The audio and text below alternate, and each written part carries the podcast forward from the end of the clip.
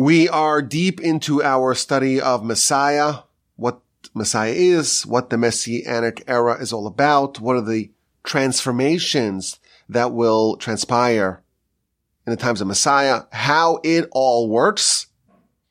For those of y'all not keeping track, this is episode seven on the subject. When we started, I said, maybe we'll do 10. You know, we'll do a really rigorous, comprehensive study. Maybe it will be 10. I think it'll end up being a lot more because I don't want to leave any stone unturned in our pursuit of complete understanding of this important and often misunderstood subject. To review, we started off in uh, episode number one with an introduction to Messiah. We read the two chapters of Rambam on the subject. And then we talked about the objective of Messiah. What is the context of Messiah in the big picture? And we discovered that it is to prepare humanity for Olam Haba. And then we spoke about the mechanisms of Messiah. We talk about all these grand changes that happen to the Jewish nation, to the world at large. Everyone's pursuing wisdom. How does that happen? What are the mechanisms? What are the forces that trigger such fundamental changes? And we talked about four of them. We talked about the messianic revolution, this idea of the elimination of evil. The evil inclination gets unseated. The foreign God gets deposed. And we spoke about the persona of Messiah, this idea of a towering figure at the helm of this movement, what this person is, what they represent, and the impact of who they are. And uh, the most recent episode, we spoke about the miracles of Messiah, the idea that there's an overlap between the Exodus and Messiah, and how the Exodus serves as a template for Messiah, and how the miracles of Messiah may lead to the same sort of changes that the miracles of the Exodus unleashed in the Israelites. Now we're going to address the fourth component of this mechanisms of Messiah. This is another central aspect of the messianic time. And that is the idea of repentance. Repentance is an indispensable part of the messianic transformation. It is critical to Messiah. And hopefully we'll kind of wrap up the whole larger subject of the mechanisms of Messiah. And we'll talk more about the interrelationship between all these moving parts. The, the idea of the evil inclination and these miracles and all the changes that, that are going to happen. It all comes down to repentance as we shall see. We spoke about you know, briefly the whole confusing, unclear subject of, of cause and effect. What causes what? What triggers what? And the truth is, of course, we don't know everything and we're really precluded from understanding, but we're going to lay out what we do know. And even what we don't know, we'll try to say what we don't know. And I always have to give this disclaimer that no one really knows what will happen until it actually happens. So whenever this subject arises, you're going to hear this disclaimer. No one really knows unless you are a prophet. You don't know what will actually happen. When will it happen? How will it happen? What exactly is going to go on? And again, we're going to speak about some of these subjects. We're going to talk about the timing of Messiah. When is it going to come? What do we know about the subject? But always have in the back of your head this assumption that in all of our studies, whenever we're prognosticating and forecasting, we don't exactly know. We're non prophets. We don't actually know. We will lay out, of course, what we do know and what we can speculate and what we can deduce from the sages from the literature, from our tradition, but ultimately our ignorance can never be understated or ignored.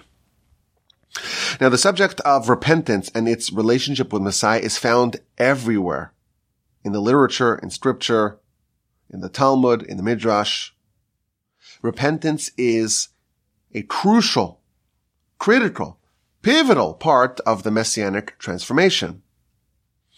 And when we study the subject, we'll discover that not only is it an aspect of Messiah, it seems that is, that it is the principal trigger of all the changes of the Messianic era. It's the linchpin. It's the catalyst. It's the impetus. It is what actually causes all those changes that we have discussed. When the Jewish nation returns to God, the word in Hebrew for repentance is returning, teshuva, to be shoved, to return, to return to our creator, to restore our relationship with the Almighty, to rectify our previous blunders, to amend our previous mistakes, to undergo a national repentance movement. That is what precipitates, that is what causes, that is what triggers the Messiah and everything that comes along with that. And this is again clear in all the literature. For example, the Talmud, the book of Yoma on page 86b. The book of Yoma is dedicated to the greatest Yom, the greatest day, Yom Kippur. Of course, Yom Kippur is a day of repentance. That's the mitzvah of the day. And the Talmud tells us, Gdola Tshuva, great is repentance, for it hastens the redemption. And it quotes a verse in scripture, Ubal Tzion Goel, Uleshave Pesha B'Yakov. When will the Redeemer, Messiah, come to Zion? When there are penitents amongst Jacob. Redemption, Messiah, is an outgrowth of repentance. Why will Messiah come? Why will we have a Redeemer in Zion? It's because of the penitence among Jacob. Source number one of many. The Midrash at the very beginning of Genesis. It's talking about the four exiles that we mentioned last time. There's the Babylonian exile and the Persian and Mede exile and the Greek exile. And finally, the exile of Edom. And each one of these exiles is ended, is concluded, is punctuated by a redemption. And the final exile will be finished, will conclude with Messiah. Says the Midrash, Messiah is compared to the Spirit of God hovering over the water. What does this mean? It means that Messiah will come in the merit of repentance. Repentance, after all, is compared to water, as it says in Lamentations chapter 2, Shifchi kamayim libeich. When you pour out your heart to the Almighty, i.e. you repent, water is symbolic of repentance. So we have the Talmud, we have the Midrash. Let me read you the words of the Rambam. Rambam in the Laws of Repentance, chapter 7, law number 5. He says like this. Kol anavim kulam. He's talking about repentance. All the prophets, all of them, they instructed about repentance. And then he adds, Ve'ein Yisrael nigalim ela b'tshuva. And Israel will only be redeemed only with repentance. And this is already prophesied in the Torah. That in the end, in the end of the exile, Israel, the nation, will repent and then will be redeemed. So again, we're seeing this across the panoply of Jewish literature that repentance is intimately connected to Messiah. But the truth is, the fact that repentance causes Messiah, it's evident in the Torah. It's explicit in the Torah. The verse, or the verses, the series of verses that talk about Messiah, we've seen them in the past. It's found in Devarim, Deuteronomy chapter 30. This is where the Torah talks about Messiah. This is where the Torah talks about the Almighty gathering the Jews in from all four corners of the world and the circumcision of the heart that we spoke about. How does that section begin? It begins with repentance. And it continues with repentance and it concludes with repentance. Chapter 30 of Devarim, verse 1. And it will be when all these things befall you, the blessing and the curse, and you will take the message to heart amidst all the nations that the Almighty expelled you to. Verse 2, Vishavta ad Hashem Elokecha. You will repent and come back all the way to Hashem your God. And you'll hearken to his voice. You and your children, all of y'all, will return to God with all your hearts and with all your soul. Repentance. Amidst the nations. You'll hearken to God. You'll return all the way back to God. You and your children, the whole nation with all your hearts and with all your soul. And then the verse continues, God will return your captives. So the Almighty is going to respond to our repentance by giving us back our captives. And he will have mercy upon us. And he will gather us in from amongst all the nations that he disseminated us to. We could be at the edge of the heaven. We could be at the far, most far flung corners of the earth. And from there, the Almighty will gather us in. And from there, he will take us. And he'll bring us back to the land that your forefathers inherited. And you will inherit it. And he will do good to you. And he will increase you more than your forefathers. And he will circumcise your heart. This is all Deuteronomy chapter 30 and uh, this is my own translation. I'm just reading the Hebrew and translating it. So this might not match your translation, but this is what it says. God will circumcise your heart and the heart of your children. And you will love Hashem your God with all your heart and with all your soul. And all these curses that the Almighty threatened you with, and that you were recipients of some of them, those curses, those admonitions, those maledictions, will be placed upon your enemies and your haters. So we have this piece of scripture that talks about the Jewish people being subject to very difficult circumstances, being sent to very distant places, and then having an awakening, having a spiritual renaissance, and returning to God with all our hearts, with all our souls. And right away, immediately, the Almighty says, okay, you're my people. And he begins to do wonderful things to us, to do good, to be merciful, to gather us in, to take all those terrible curses and put them on our enemies, to circumcise our heart, to give us back the land of our forefathers. These are the first seven verses of chapter 30 of, De- of Devarim Deuteronomy. And then in verse 8, we read something very interesting. And you will repent. And you will hearken to the voice of Hashem your God. And you will do all his mitzvos. If you read it, you'll, you'll discover something unusual. Verse 2, it talked about repentance. Verse 8, it once again talks about repentance, hearkening to the voice of Hashem our God. It seems to be repetitive. We'll get to that in a second. And then verse 9. After we have the second repentance, God will increase us. He will proliferate us. And all of our handiwork will be successful. Our children, our livestock, our produce, God will delight over us as he delighted over our forefathers. That's verse 9. In verse 10, why? Because you have hearkened to the voice of Hashem your God to observe his mitzvos and his statutes, to follow the Torah, for you shall return to Hashem your God with all your heart and with all your soul.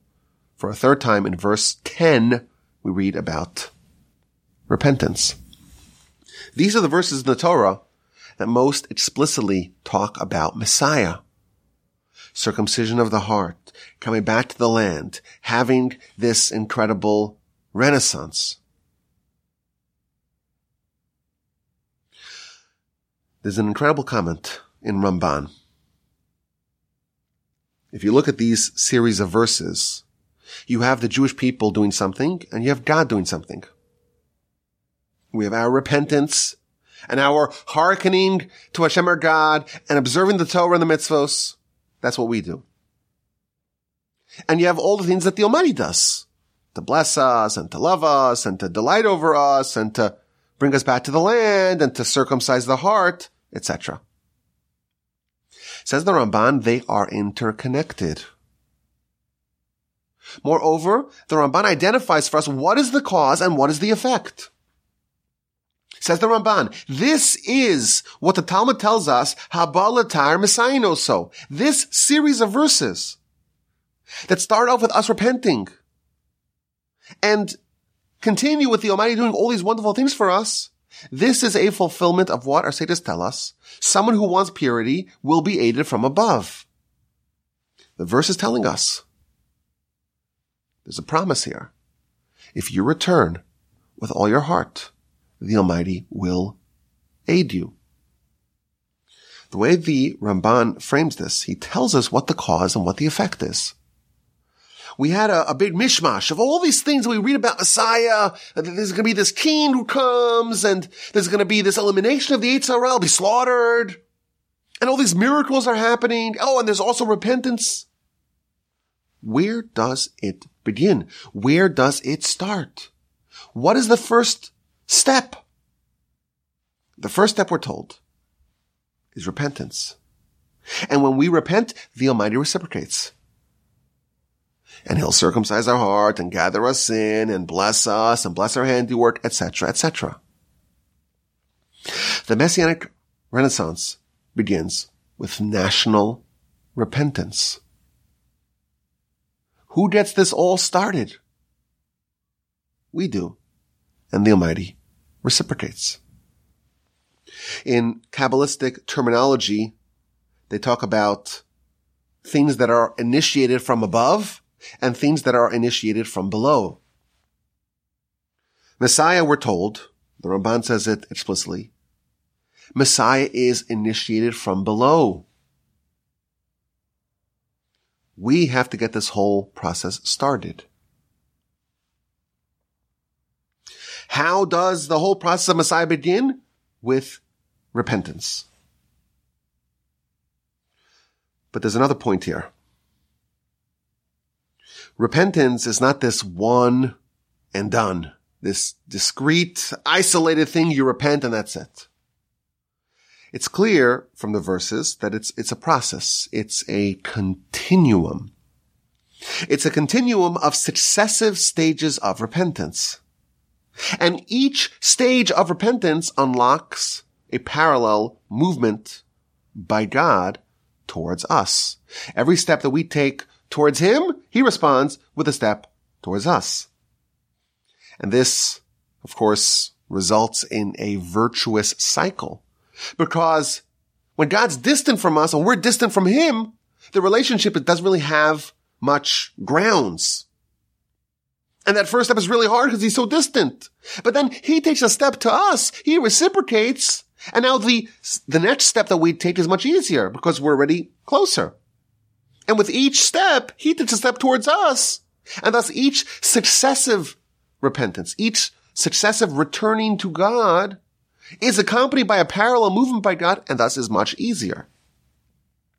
We noted that in these series of verses, it mentions repentance multiple times. It starts off, verse two, you repent, you return to God, you hearken to his voice. You and your children with all your hearts, with all your soul. And then verse eight, we noted it, it says again repentance. And verse 10, it says again repentance. This is because the repentance, and certainly the repentance of Messiah, it's not just one thing. It's a process of progressively deeper movements of repentance. And with each step that we take towards God, He reciprocates with a step from Him, so to speak, towards us. We get more blessing. We get more goodness. And thus that triggers, that precipitates the next stage of us being more interested in this relationship If we reread these verses, we see an entire process, a movement that begins with a small step, a small, very difficult step, but gets better and better and better with larger leaps, self-reinforcing leaps of repentance. Now it's important to note that there is a definition of repentance in these verses as well. Verse 2 says, Vishavta ad Hashem you shall, you shall return, you shall repent all the way back to Hashem your God. And you should hearken to his voice, or you will hearken to his voice. It's a prophecy. You and your children, bechol levavcha ubechol nafshecha, with all your heart, more accurately translated, with all your hearts and with all your soul. The commentaries note that the verse describes repentance as something that you do with all your hearts and with all your soul. This is the description of repentance with all your hearts, with all your soul. And this formulation appears elsewhere. In the Shema. You shall love Hashem your God. With all your hearts and with all your soul. What does that mean in that context? What does it mean we have to love Hashem our God with all our hearts and with all our soul? Well, hearts, we have two hearts. Yetzer Tov, Hara. With all our soul, even if he takes away our soul. We have to love Hashem our God, even if it means forfeiting our lives. What does it mean to do something with all your heart, with all your soul? To do it completely? With every part of you participating the good and the bad? And to do it, even if it means you're gonna die. To do it with a degree of martyrdom. The commentaries tell us repentance is something that is akin to martyrdom. We have to forfeit essentially our lives to properly do this. To repent properly it demands a degree of self-sacrifice akin to martyrdom. Because it is a repudiation of your existing self. If a person repents, they're acknowledging that the way they behaved yesterday is not proper. And have to dissociate from that person. That's self-sacrifice. And at least at the beginning stages of this repentance process that's going to result in Messiah, it's going to be very difficult. But what's really pleasant about it is that though the initial stages of this continuum are difficult, right away the Almighty responds in kind. He'll return your captives. He'll gather you in from all the nations that you've been dispersed to. You could be at the very far flung corners of the world, and from there he will gather you in and take you and bring you to the land that you've been hoping for, you've been yearning for. And he'll do good to you and he'll increase you more than your forefathers. He'll circumcise your heart. And all those curses and all those terrible maledictions will go upon your enemies and upon your haters. We have stage one of this continuum of this process. It's very difficult. But once you do it, you become a recipient of overwhelming divine goodness. God says, you turn to me. I will turn to you and you'll be a recipient of all manners of benefits. Your captives will be given back to you. You'll be a recipient of divine mercy. There will be the ingathering of exile, the circumcision of the heart, the punishment, those maledictions, those curses will be redirected to your enemies. And that is a very wonderful result to what started off as being very difficult. And it causes, it begets a second round of repentance. And that's verse 8. And this one is not as hard. It's not as difficult because we see the fruits of our relationship with the Almighty and we want more of it. And we return to Him and again, He returns to us. And thus this process is self-reinforcing and it's a virtuous cycle. And even though at the initial stages it was very difficult, it becomes easier and easier. Because each successive step unlocks more blessing, which makes you want more of it. Which engenders even more divine closeness, which makes us want even more of that. And so on and so on.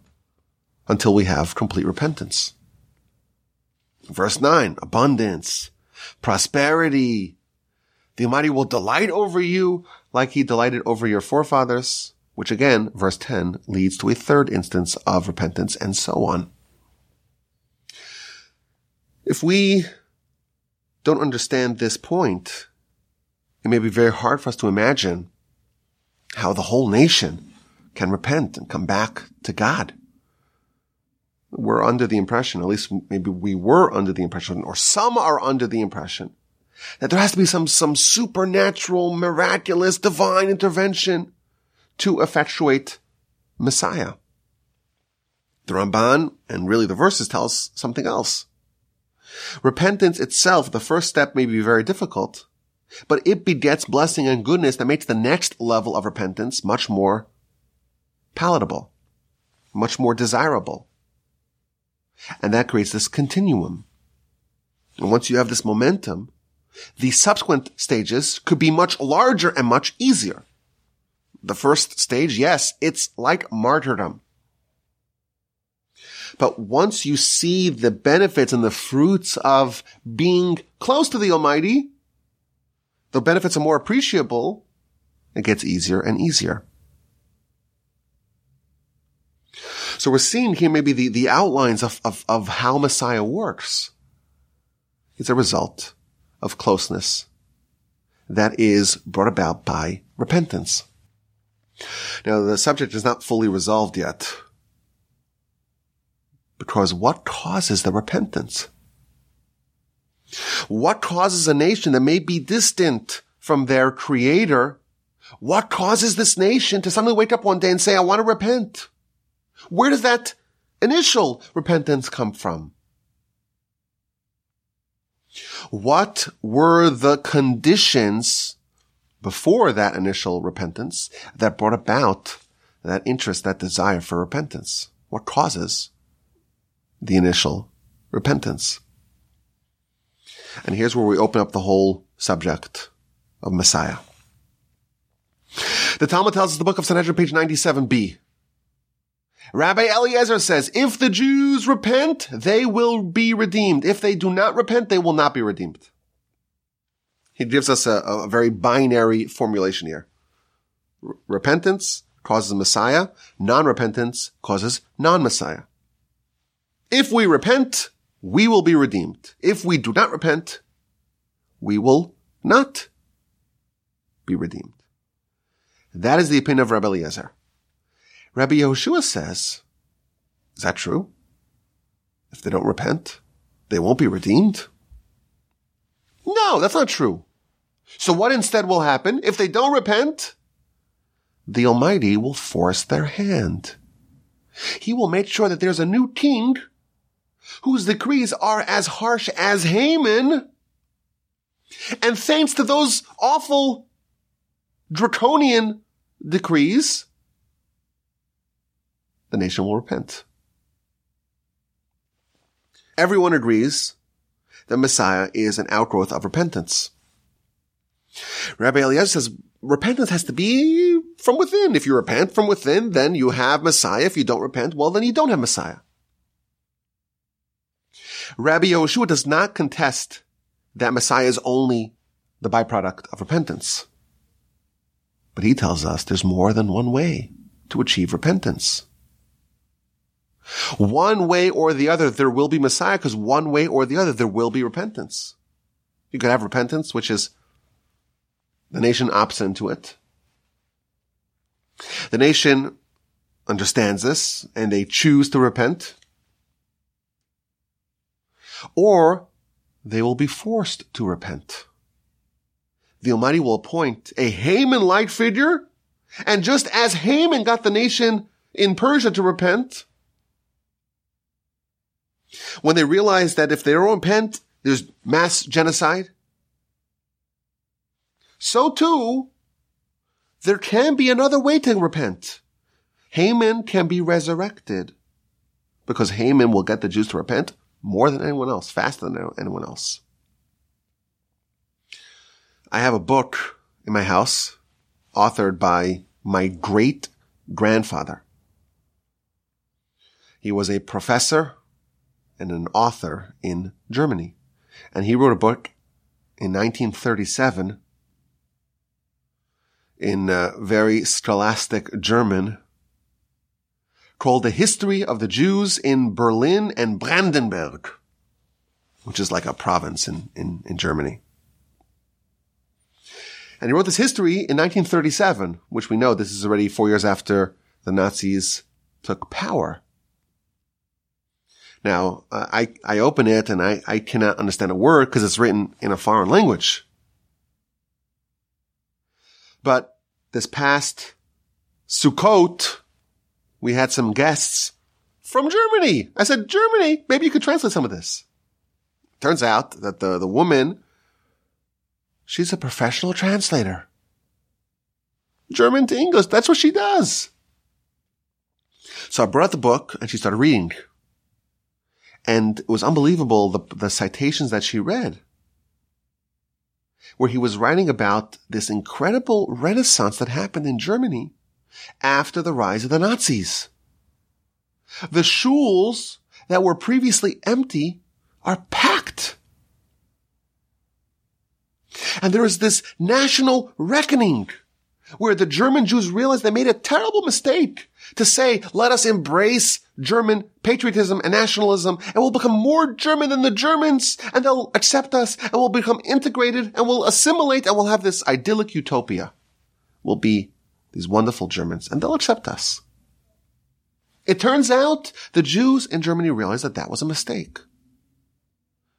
They forgot about their roots, but they were reminded about it with horrific and brutal, macabre violence and anti-Semitism and subjugation and marginalization and of course genocide. To me, this was an example of this idea. that The Talmud tells us Haman actually has power to bring us to repentance if we don't want to do it voluntarily. One way or the other, says Rabbi Yehoshua, the Jews will repent. And we get to choose the kind of repentance that brings about Messiah. This is a terrifying idea. Repentance will happen. Messiah will happen. But there may be a national repentance that is a byproduct, that is an outgrowth of really horrific conditions. When things are awful, when things are dire, when things are desperate, when we really feel threatened and destabilized, we actually remember who we are. And the Talmud tells us this is an option that we can choose. If you go back to the verse in Deuteronomy that talks about Messiah, it starts in chapter 30, but really chapter 29, it talks about how the Jews will be making poor choices and they'll be banished from the land and they'll be scattered throughout the world. And the mighty will uproot us from the land with, with anger, with wrath, with great fury and cast us to a foreign land as this, as this very day. if you think about it, that section about Messiah that says that we'll repent and we'll have Messiah, it starts off with, or the, the backdrop for it is exile and subjugation and suffering and dispersal and slaughter. And then we have repentance. So it's already hinted to in scripture that there can be a repentance that is born about of very terrible circumstances. But the fundamental insight is that everything that we talk about, about Messiah, including the circumcision of the heart, it's all a product of repentance one way or another. It all begins with us below. Repentance, this is the axle that moves the wheel of Messiah. And the whole debate between Rabbi Eliezer and Rabbi Yehoshua is only what type of repentance begets Messiah. According to Rabbi Eliezer, it has to be voluntary. If we opt for, if we opt to repent, then we have Messiah. If we don't repent, then we don't have Messiah. Says Rabbi Yehoshua, no. Messiah will happen. And you're right. Messiah will happen as a result of repentance. But we can choose to repent. Or we can be forced to repent. This is the key. This is the catalyst. This is the impetus of Messiah, repentance. And I think it's a very valuable insight for us. Because it shows us what we need to do. You know, we have talk about Messiah, you know, I'm not exactly a politician and I'm not, I'm not gonna, what can I do to prepare for Messiah? We know. It's repentance. That's the answer. And of course, repentance is, is a massive subject in Jewish philosophy. And there's no amount of repentance that is negligible. So preparing for Messiah is repentance, and even preparing for repentance itself is already a category of repentance. And I will tell you that this subject, it's, it's a very flowery subject. Messiah. Oh, utopia. Oh, we're going to have the land and everyone's going to be subject to us. It's a very serious subject. And it's not necessarily going to be beautiful and idyllic and this panacea of goodness to arrive at Messiah. It could be very violent. And this is what the sources say. We'll talk more about this. There's no way for us to opt out of it. This is what, and therefore it's important for us to know, to learn. We want to be educated. The Talmud tells us that someone who is placed in a very unusual situation where on one hand, they have to separate from something. On the other hand, they find themselves to be inseparable from that thing. You know, the context of it, it's talking about idolatry a person's so connected to idolatry, but they're forced to abandon the idolatry, they die.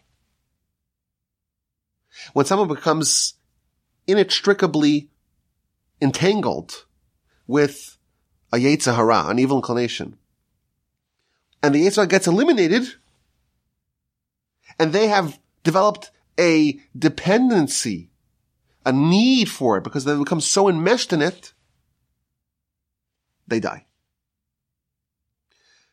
the answer is going to be eliminated. It's going to start off with repentance. What about those people who don't repent? We talk about it. Again, the sources talk about this. Just as was the case in Egypt, there were 80% of the Jews who didn't make it. Why?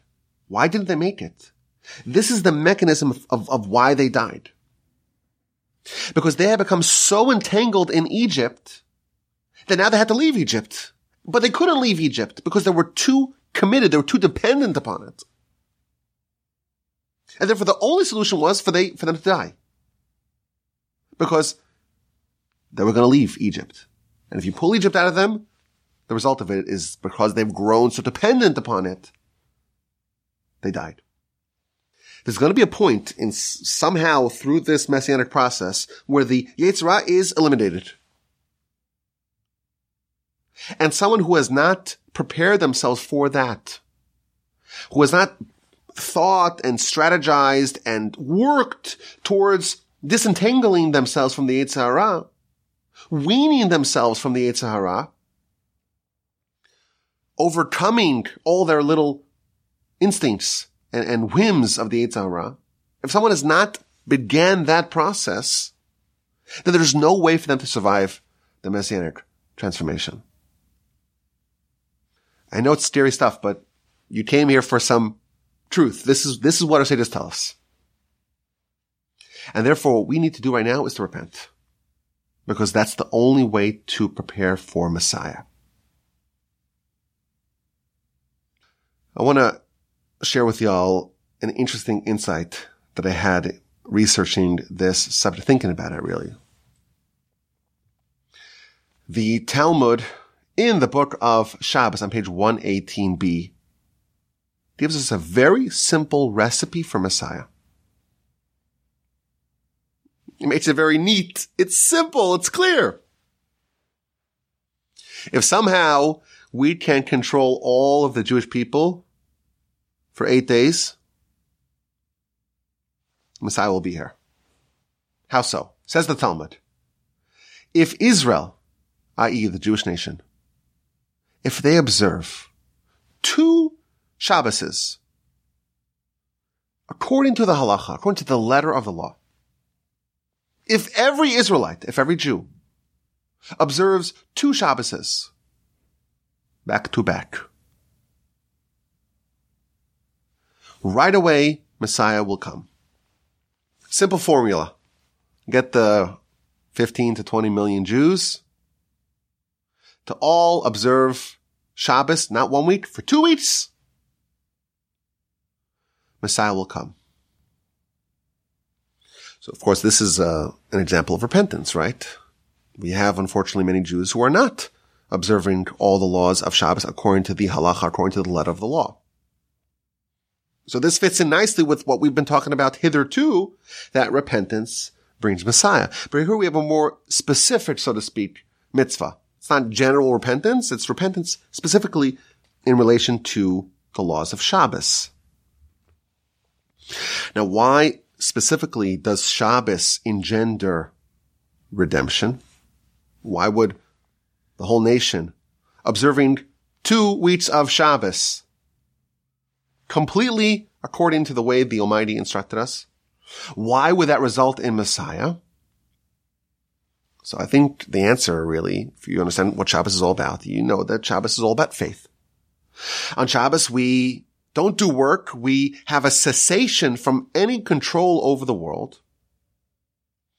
Anything that we can do to, to improve the world, to create in the world, to assume ownership and dominion over the world, all that gets suspended on Shabbos. Of course, we know there are 39 categories of work. And it's not just work, it's, it's creative work. It's work that display or that exhibit a human asserting control over the world. And by abstaining from any creative work, that is a tacit acknowledgement of the complete dominion of God.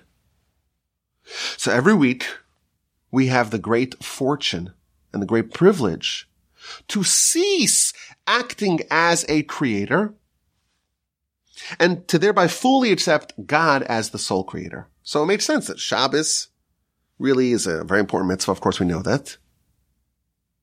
But it made sense that it would potentially lead towards Messiah because this is repentance. We're, we're acknowledging God. We're coming back to Him. Now, the Talmud one page later tells us that Shabbos is about partnering with the Almighty in Genesis, in creation which is a very unusual statement. Partner with God in creation in Genesis. Creation, Genesis is over. That happened some time ago. What does it mean that we can partner with God in the action of Genesis? Evidently, what our sages is telling us is that Genesis is not over. This world is not complete. There's something about this world that is left undone, and it's our mission to do it, and thereby to partner with God. And by doing that, we complete creation. Well, if Shabbos is about assigning God as the master of the world and saying we're not in charge, he is, now we see what's missing in Genesis and we understand how we can be God's partner in that. What's missing in Genesis is that the world's not complete. Why? Because the dominion of the Almighty is contested. God's not present in the world because we choose to say that, well, we're in charge. And that role to coronate God over this world that he left to us. And when we do that, we partner with him in finishing the job of creation in this world. And now it makes a lot of sense that that brings redemption. If God is brought into this world, well, then Genesis has been completed. We were his partners. Well, okay, this world's completed. Now it's time to move on to the next stage. Once the world is, completed, the mission over here is done. This world's, it's been done. Genesis is over. Okay, now we can move to the next epic of history, and that is what we call Messiah. So we see repentance in general, and we see it manifested specifically with relation to Shabbos. That's the uh, the the archetypal example of repentance, bringing God into the world and finishing the creation of the world, finishing Genesis, concluding this world. The world's been perfected. It's time to move on to the next phase of existence. Our nation's job, so to speak, We've finished it. Now it's time for Messiah to come and fix the whole world in general. So I had an idea. Here's the idea. There's only one mitzvah that Gentiles are not allowed to do. The Talmud actually makes a list of two mitzvos. The Talmud says, well, Gentiles cannot observe the Shabbos and they cannot study Torah. But with regards to Torah, there are exceptions. Anything that is related to them, any Torah that's pertinent, well, that they can study. Not only that, if they do study it, then they're as holy as the high priest. So not only can a Gentile study Torah if it's pertinent to them, but the Talmud says in two places, the book of Sanhedrin, page 59a, and the book of Avodah page 3a, if they do study Torah, they are like a Kohen Gadol. They're like a high priest. So if you, so there's two mitzvahs, but one of them there are exceptions. So there's really only one mitzvah that Gentiles are precluded from doing. And that's Shabbos. I think what this is telling us is this mitzvah symbolizes Messiah. This mitzvah symbolizes us partnering with God to finish Genesis. That is our national responsibility. The Jewish people have responsibility, and that is to partner with God. Of course, Abraham got it started, and we've been working at it for thousands of years. It's to partner with God to finish Genesis. And that brings Messiah. And what's Messiah's job?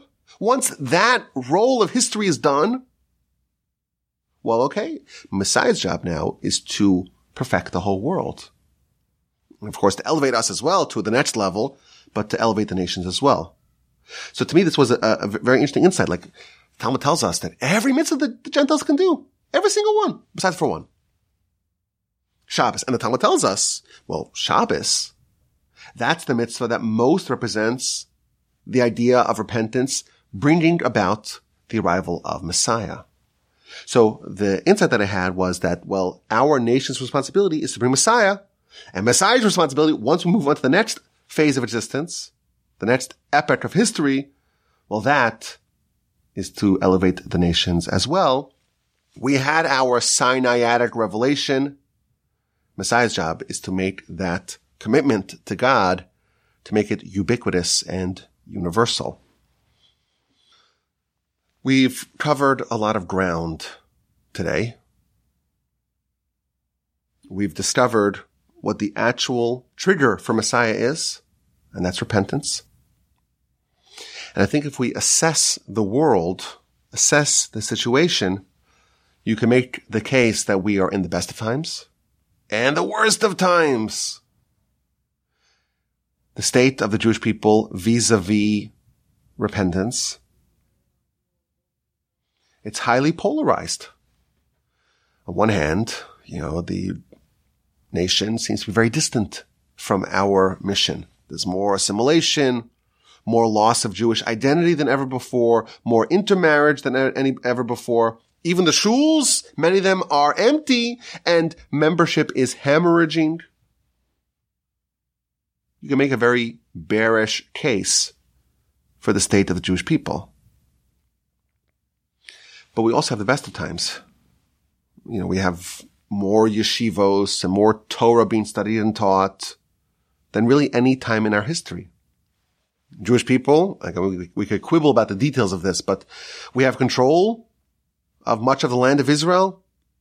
There has been this reconstitution of one segment or of many segments really of Jewish people, but coalesce into one place, the land of Israel. So there are a lot of things that are very positive, and thus the story of the Jewish people today is really a study in contrasts, best of times and worst of times. But it's clear that there's still a lot of room for repentance.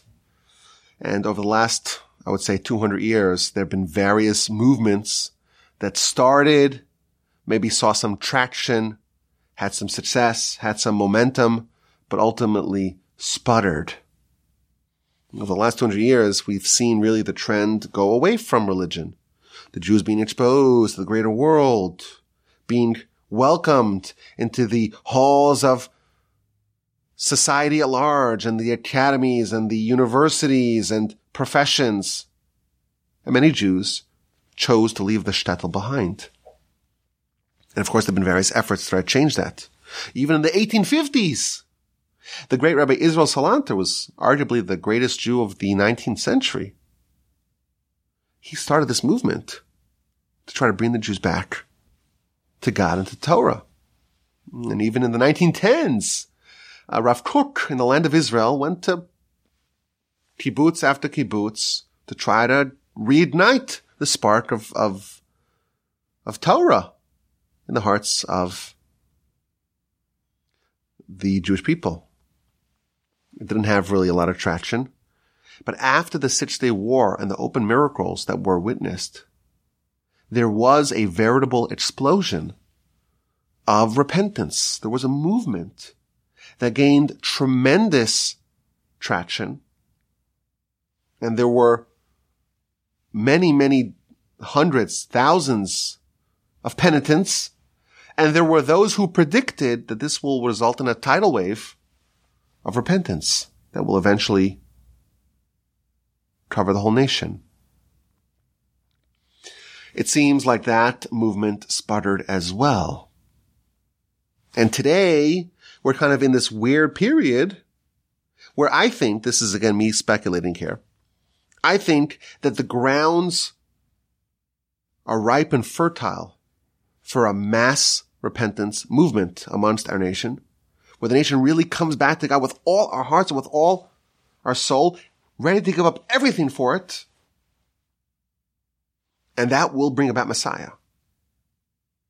I think the grounds are ready for it, but I don't, I don't see how it works.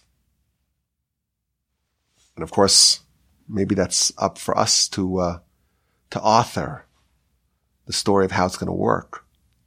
But if you think about it, in every time in history that our nation reached a low point, it was always a result of a competing philosophy. There was, uh, you know, the, the humanistic, this idea that, uh, you know, we're all humans and if we're just nice to each other, everyone could flourish. And of course that is nice, but in the years and decades since that began, the Renaissance, the emancipation, we've seen more slaughter and more human brutality than ever before. And there was socialism, and there was communism, and there was secular Zionism. Going back in history, we had all sorts of movements, the Hellenistic movement and the Karaites and all these movements to go away from Torah, there was an ideology that was captivating and that was exciting and that people thought could rival this old idea of, of Torah and mitzvos. Today, I don't see an ideology. All those other philosophies crumbled. What are people today fighting for? What are people today willing to die for? I don't see a competing philosophy. Torah still remains. Torah is undefeated. What other ideologies today are competing? There's nothing left. So to me, it would seem, again, this is total speculation. It would seem to me that the, the ground is ripe for the people to come back to God. For the people to appreciate, to see the beauty and, and the rigor and the, the wonderful life design, the wonderful life order and the truth of the Torah. There's no competition, really. The real competition is for attention. There's so many distractions. And attention is the one resource that does not scale. And I don't think there's been a time in history that attention has been this captive. And there's movies and television and sports and politics and every inane triviality and all the silly nonsense that's so addictive. YouTube and TikTok and Instagram. I think that if we could just get everyone's attention, the people are ready to repent. All the other ideologies have crumbled. There's nothing left. How it works? Again, I don't know. But what we do know for sure is that the only way Messiah comes, it's only as an outgrowth of repentance. When will the Redeemer come? When the penitents repent in Jacob. What does that look like? There may be more than one way to arrive at that goal. One way or another, our nation will repent. Who knows how many casualties we'll lose. It could be 80%. It could be. We, we want to talk about the reality here. One way or another, there will be repentance and there will be Messiah.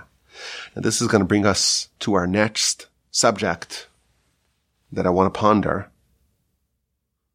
And that is the path dependence, so to speak, of Messiah. What's clear from the sources is that Messiah is something that will happen. But how will it happen? What is the path that we will take to get there?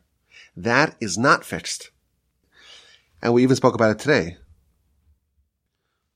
The way to arrive at Messiah is with repentance. But there could be a path of repentance where a Haman-like character compels us to repent. What does Messiah look like if we choose to go there, if we earn it with our righteousness, versus what Messiah will look like or could look like in the event that we choose to not embrace repentance and to not embrace Messiah and to be compelled to repent and to be forced into Messiah against our will. Those two worlds may be very different. Next time, please God, we will speak about the variability of Messiah. Messiah apparently is not just one thing. The characteristics of the various types of Messiah we can earn maybe are the same, but the paths to get there are really in our hands. And what does it look like when we arrive? It could be very, very different as we shall see. Please, God, we'll get to it next time. As always, my email address is rabbiwolbe at gmail.com. It was a pleasure to study this very important and perhaps terrifying subject with y'all from the Torch Center in Houston, Texas. I appreciate your attention and your time and your friendship. Send me your questions, your comments, and your feedback to rabbiwolbe at gmail.com. I appreciate you and I hope to hear from you soon.